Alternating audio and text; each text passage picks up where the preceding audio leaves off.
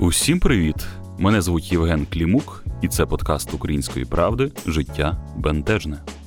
У цьому подкасті ми ділимось історіями, які зазвичай розповідаємо тільки близьким та знайомим, але які варті уваги тисячі людей. Якщо у вас є історія, яку б ви хотіли розповісти у цьому подкасті, вам треба просто написати нам на пошту ес ем ем собака правда крапка ком крапка ю а.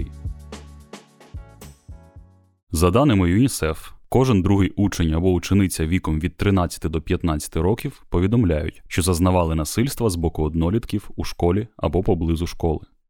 Систематичний булінг чи якесь епізодичне насильство, яке ми пережили у дитинстві та про яке забули, або вирішили, що це неважливо і було з кожним, може відгукуватись нам у дорослому житті. Хтось може почуватись некомфортно у великих групах людей. Хтось думати, що з ним чи з нею щось не так, коли чує десь позаду себе сміх випадкових перехожих. А хтось взагалі замикається у собі. Героїня сьогоднішнього епізоду, Наталка Кузьменко, теж стикнулась з булінгом у дитинстві. У своїй історії вона розповідає про свій досвід, про те, як на неї вплинуло цькування, та про позитив, який треба навчитись виносити навіть з таких неприємних історій.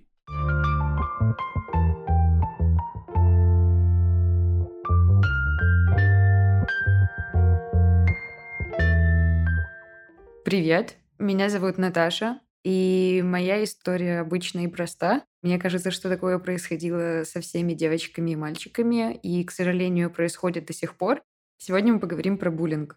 Случилось так, что я была достаточно активным ребенком, занималась танцами, музыкой, рисованием и вообще всем, что попадалось под руку, и от этого очень кайфовала, хотела делиться всем радостным, творческим и делать это вместе. После седьмого класса летом родители подарили мне путевку в лагере «Молодая гвардия», который находится в Полтавской области. Наверное, это не важно, но я помню каждый уголок этого лагеря, как он выглядел, и даже как много там было сосен вокруг.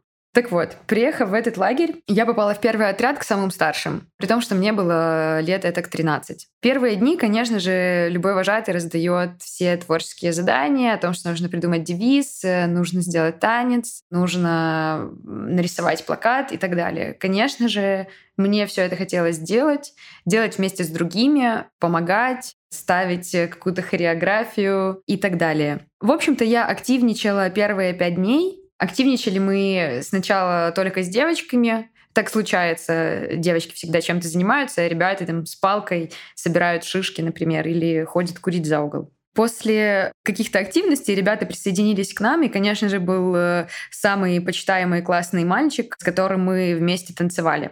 Между нами не было никакой романтической связи, но была девушка-антагонистка в нашем же отряде, которой нравился этот мальчик и которая решила, что я ее основная проблема на пути к завоеванию сердца. Естественно, она начала избавляться от этой проблемы, то есть от меня, и я получала нагора. Я до сих пор помню, как ее зовут, как она выглядит. У нее были крашеные в рыжие волосы. Она была ростом где-то метр шестьдесят, чуть ниже меня. Она была старше, ей было восемнадцать. Я помню облезлый зеленый лак на ногтях. Помню ее подружку, которая была рослой, выглядела как достаточно взрослая барышня, хотя ей было только семнадцать. Помню их двоицу, помню, что они курили и пили в тот момент лонгер. Помню, что они таким образом завлекали парней, как бы это было весело, но так случилось, что мне это было не весело. Вот, вот так примерно она выглядела. Я помню э, этого парня, конечно же, из-за которого случился весь сырбор, но на самом деле мне кажется, что даже парень здесь ни при чем, его внешность ни при чем, вообще человек ни при чем. Просто есть желание самоутвердиться и есть желание, если ты не умеешь танцевать, то обязательно плюнуть в того, кто умеет это делать. Мне кажется, что все, что происходило дальше, это эпизоды, которые случались с каждым. Например, такие, как когда тебя закрывают в комнате и не выпускают, или же когда тебе подкладывают испорченные продукты в тумбочку, чтобы сказать, что ты вонючка, или же когда тебя обзывают, говорят, что ты выглядишь неправильно, что ты слишком худой или веселый. В общем-то, неважно, как ты выглядишь, могут придраться к любой ерунде. Я, например, получала еще за то, что я не курила и не пила. Вот. Нормально эдак отхватив. Естественно, я больше нигде не активничала. Я боялась всей этой истории. И м- получила достаточно болючий и негативный опыт. Есть вопросы, да? Первый — это где были вожатые? Вожатые были у нас не такие взрослые, это двадцать-двадцать три года, которые, в общем-то, старались не обращать внимания на эту ситуацию, потому что не знали, как разрулить. Где были мои родители? Когда ваши родители полгода собирают на эту путевку, откладывая с зарплаты деньги, потом ее торжественно вам покупают и вручают, вы не можете особо сказать им, что вам здесь не нравится. То есть как бы я, конечно, говорила по телефону маме, что мне не нравится и что девочки меня обижают. Не знали мы такого слова, как буллинг. Просто обижают или бьют, или кричат матерными словами. Естественно, мама говорила, ну, мы можем приехать тебя забрать, но тогда никакого детского лагеря больше никогда. Естественно, я чувствовала себя виноватой и не могла подвести родителей, и потому оставалось досиживать путевку дальше. Это такая первая краткая история. Закончилась смена в лагере, все было замечательно. Насколько это могло быть, я была рада, когда я уезжала. Если все плакали и говорили э, мамам, чтобы они их оставили, то я с удовольствием пулей вылетела из этого соснового леса вот, навстречу приключениям и еще одному месяцу каникул. Когда я пришла в школу, в школе я училась достаточно хорошо. Не потому, что я была зубрилкой, а потому, что мне было просто интересно. Интересно, почему так устроен мир, что такое география. В общем, тебя просто тащит узнавать что-то новое. И это круто. Параллельно в школе у меня была еще бурная какая-то культурная жизнь. Возможно, кто-то называет это быть выскочкой, но да, я тянула руку, если я что-то знала. Если была задача нарисовать стенгазету, то, конечно же, я говорила, что я могу это сделать или помочь это сделать. Да, если нужно было станцевать, то не вопрос, можно станцевать и так далее. Но случилось так, что основными селебами в нашей школе были ребята, которые играли в ка вэ эн. Они были круче, чем футбольная команда, и вообще круче всех. Так случилось, что меня и мою подругу позвали играть со старшаками в ка вэ эн. Это ребята, которые десятого-одиннадцатого класса, и мы только начали учиться в восьмом. Это было супер почетно, супер важно, и... Ну, в общем, круче тебя был только Брэд Питт, и то не факт, потому что он где-то далеко, а ты вот сейчас на школьном концерте смешишь всех, и все тебя любят. В общем, это слава, признание и вообще лучшее время, можно сказать. Но так продлилось недолго, потому что, опять-таки, после активного участия в ка вэ эновской жизни в один из понедельников на урок труда, который разделен между мальчиками и девочками, пришли девчата из десятого класса. Их было пятеро. Вот, они попросили встать меня из-за парты, сказали, что я путаюсь под ногами и увожу всяких парней и делаю это плохо. Тут же я была схвачена за волосы и ударена головой об угол парты. Это было больно. Вот. После чего я упала, после чего меня вытащили из класса. После чего стандартная схема, когда тебя избивают по кругу. Даже, ну, как бы, слово «избивает» для меня звучит как-то громко. То есть тебя просто пинают, как бы, рукой, локтем. Кто-то считает, что можно тебя пнуть ногой, например, или дать тебе под зад. Кто-то считает нормальным просто толкнуть локтем. Это... Как бы не история, когда тебя прям бьют, что ли, но все-таки тебя толкают. И ты не можешь выбраться из этого круга. Когда я слышала подобные истории до этого, мне всегда казалось, что всегда можно закричать, поднять кипиш, не знаю, устроить какой-то скандал и вообще постоять за себя. Но когда я попала в эту ситуацию, я поняла, что в этот момент ты просто немеешь. Ты не можешь ничего сказать, потому что тебя переполняют эмоции, обида, вопрос, почему я, который остался надолго еще после всей этой истории. То есть почему я, за что и все остальное. Ну и, конечно же, ты прикрываешься и просто пытаешься там не упасть, потому что тебя запинают в живот ногами. Вот. Отсюда два вопроса. Где были мои одноклассницы? Когда приходят старшаки в восьмой класс и пинают твою подружку, то ты не идешь в этот круг, потому что будут пинать вас двоих. И, конечно же, когда ты в восьмом классе, ты маленький человек, человек, но еще не сформированный. И потому ты не стоишь особо ни за кого и не бросаешься на помощь. Просто думаешь, как уберечь свою шкуру. Но мне повезло, моя подруга позвала ребят, с которыми мы играли в КВН, собственно, за которых я и получила. И э, они разогнали этих девчат, они просто сказали, ну, в смысле, чего вы обижаете Наташку, она нормальная, вот, и им ничего не осталось, как просто уйти. Так, собственно, закончилось мое избиение. Следующий вопрос — это где были преподаватели, да? Ну, когда это седьмой урок, это половина второго дня, большинство преподавателей уже где-то в учительской и опаздывают на свой урок, да, потому что там треплются о чем-то. А тебя заводят на лестничный пролет между вторым и третьим этажом, где, в общем-то, плохо слышно, и это не коридор, и вас не видно, то достаточно сложно узнать, что у вас там вообще происходит. Вот. Что я сделала после этой ситуации? В какой-то момент я пребывала в шоке и в страхе, потому что даже я рассказала обязательно об этом родителям, но я просила, чтобы они не ходили в школу, не разбирались, не поднимали никакого шороха, чтобы все было спокойно. Ну, там были какие-то разборки между моими родителями, родителями этой девушки на уровне встречи у директора, но какая вообще разница, какие родители как разбираются, если тебя при всех отмутузили? Вот, то есть разницы уже после этого никакой нет.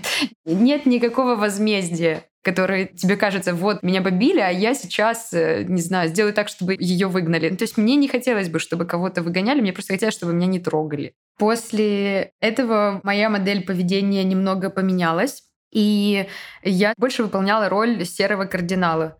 Как это происходило? Я продолжала играть в КВН, потому что мне это нравилось, но я не стояла в первой линии, и больше писала тексты, которые говорили другие люди. Параллельно, например, в дальнейшей жизни я старалась не то чтобы не высовываться, но чтобы всегда рядом был еще кто-то, кто тоже высовывается. Всегда тоже какой-то яркий человек, и лучше, если этот человек будет ярче, чем ты. Тогда ты находишься в безопасности, тогда я нахожусь в безопасности. Что дальше начало, да, происходить? Вообще, если рассматривать эту ситуацию, мы рассматривали ее с психотерапевтом через десять лет после того, как это произошло, то из этой ситуации есть несколько выходов.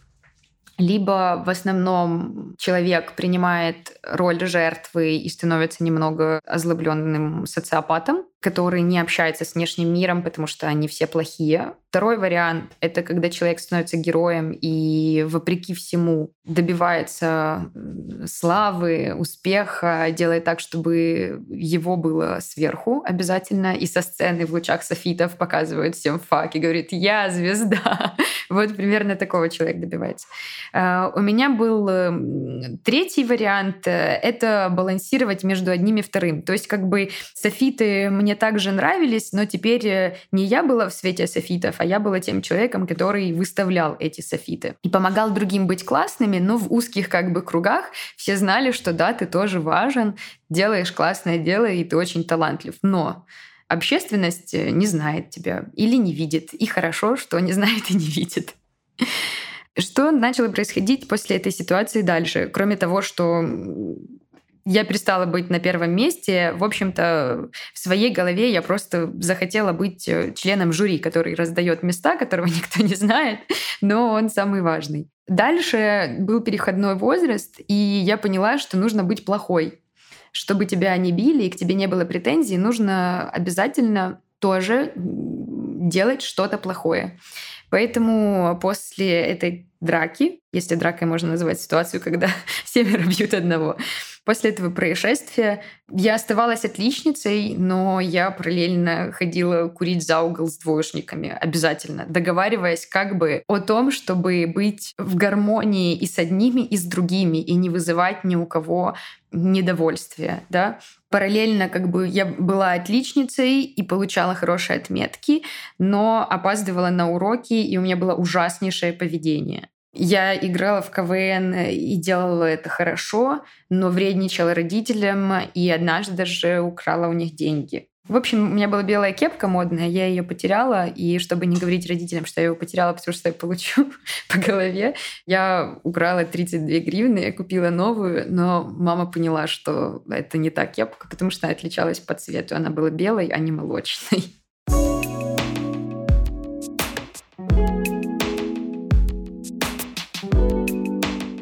Я пыталась балансировать между тем, чтобы вроде бы как и быть хорошей, потому что это нужно, но вместе с тем, чтобы все знали, что я плохая обязательно.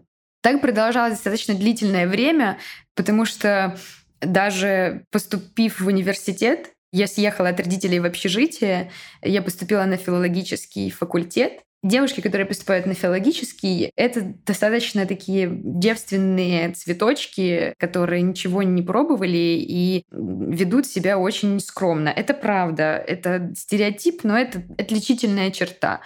Я же, поступая на филфак, была уже достаточно обознанной барышней, потому что я знала, что значит принимать алкоголь, я знала, что значит курить, что такое скрутить косяк, кто такие парни и как с ними заниматься сексом, да. То есть я выиграла бинго, в общем-то, на первом курсе.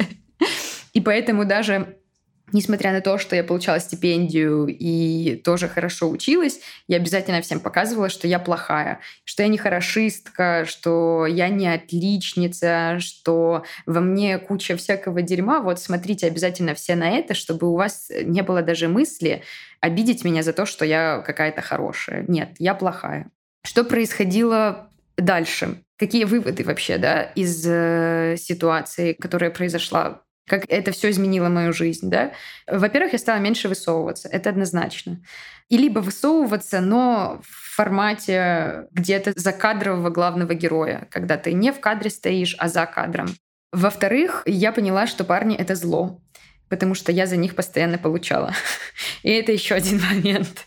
И что с парнями лучше дружить, но ни в коем случае с ними не нужно встречаться, потому что можно получить по голове от девочки, которой нравится этот парень. И это тоже одно из замечаний. Третье — то, что важно быть и хорошим, и плохим. Потому что если ты будешь слишком хорошим, ты будешь всех раздражать, а значит, ты опять-таки получишь по голове.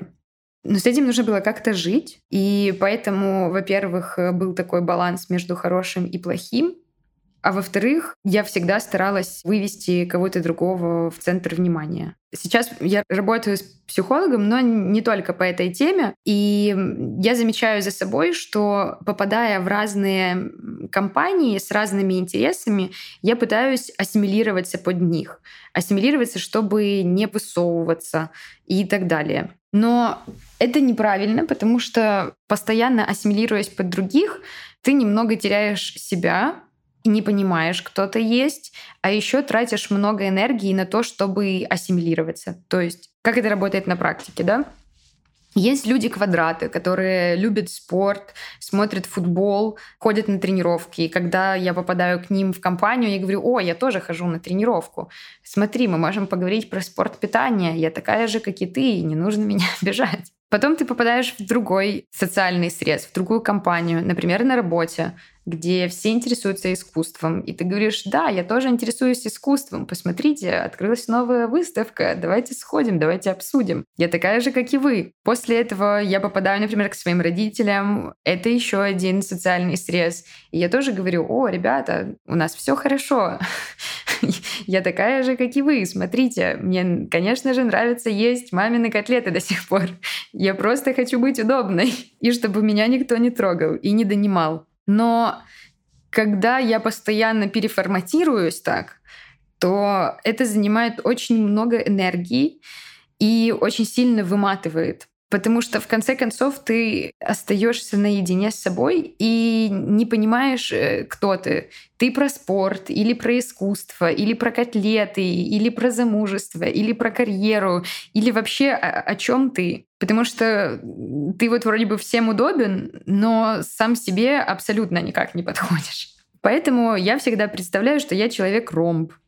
И если я прихожу к людям-треугольникам, которые слушают музыку и фанатеют по музыке, я так и говорю: я человек-ромб, я ничего не понимаю в музыке, но я с удовольствием вас послушаю. Это не значит, что вы плохие или я плохая. Это значит, что мы разные, но мы можем поговорить, найти общие темы, быть полезными друг другу и весело провести время. И сейчас я тренируюсь немного отстаивать себя. Но во мне также осталась эта история, когда нужно быть и хорошей, и обязательно плохой. Например, до сих пор, когда я прихожу на рабочие встречи с взрослыми людьми в пиджаках, которые принимают решения, и у меня с ними какие-то переговоры, например, то я обязательно приду к ним навстречу в неглаженной футболке, каких-то разорванных джинсах, в грязных кедах. И всем своим видом покажу еще раз, что я плохая. Притом переговоры могут пройти замечательно.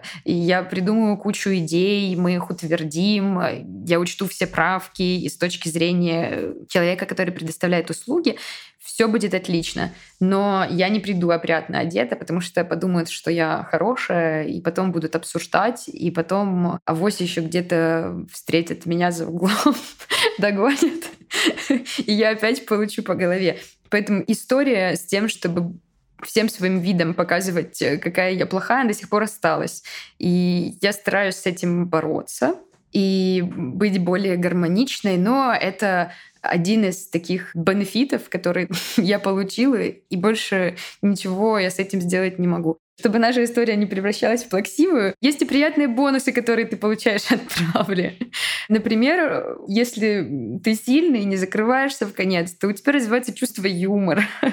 Оно может быть достаточно черным, но таким образом ты высмеиваешь все свои горести и проблемы. Также люди, которые поддавались травле или буллингу, они всегда более эмпатичны, потому что только человек, который пережил большое горе или же унижение, как было в моем случае, в свою сторону, он может понять другого человека, который переживает что-то подобное или находится в сложной ситуации. Еще один из моментов, когда тебя троллят или, например, унижают э, превселюдно, то мне всегда казалось, что я нахожусь в закрытой комнате, где есть куча людей, они все надо мной смеются, все меня пинают, и выхода из этой комнаты нет. Нужно быть либо как эти люди, либо мальчиком для битья.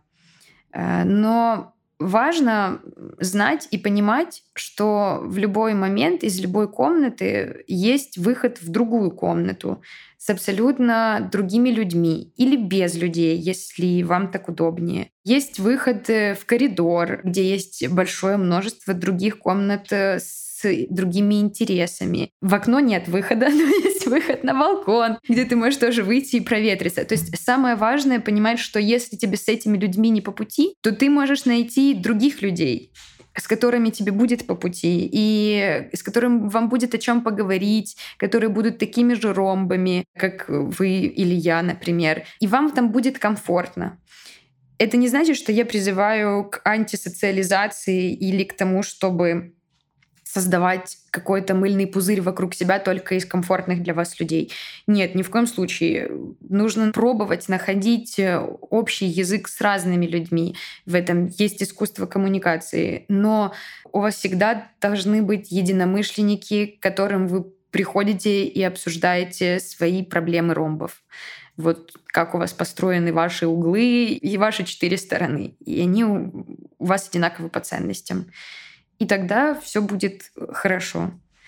История с травлей, она сейчас активно обсуждается, но тогда она не обсуждалась так активно. Мне кажется, сейчас этого тоже достаточно много. И самое важное — не выпадать в роль жертвы, а всегда не то чтобы находить в этом что-то хорошее, но и рассказывать о том, чтобы воспринимать это как опыт, ну...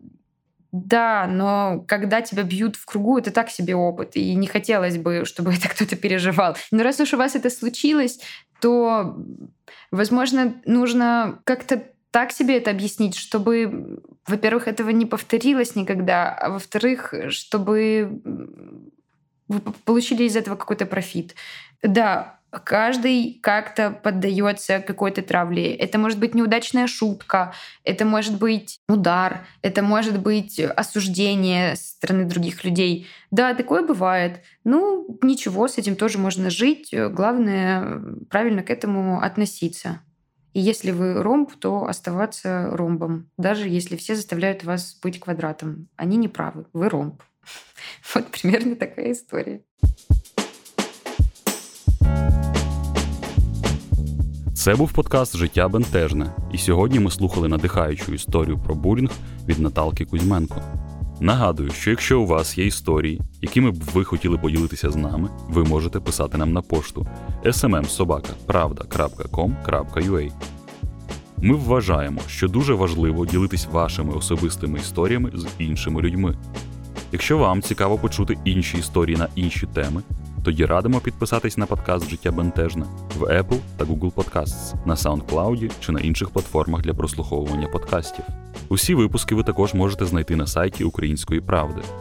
Якщо вам подобається цей подкаст, або ви вважаєте, що він може комусь допомогти, то ви також можете поставити йому оцінку у Apple Podcasts, кинути посилання своїм друзям чи розповісти про нього у соцмережах. Ведучий та звукорежисер подкасту – я, Євген Клімук, редактор та продюсер Федір Попадюк. Почуємось за два тижні.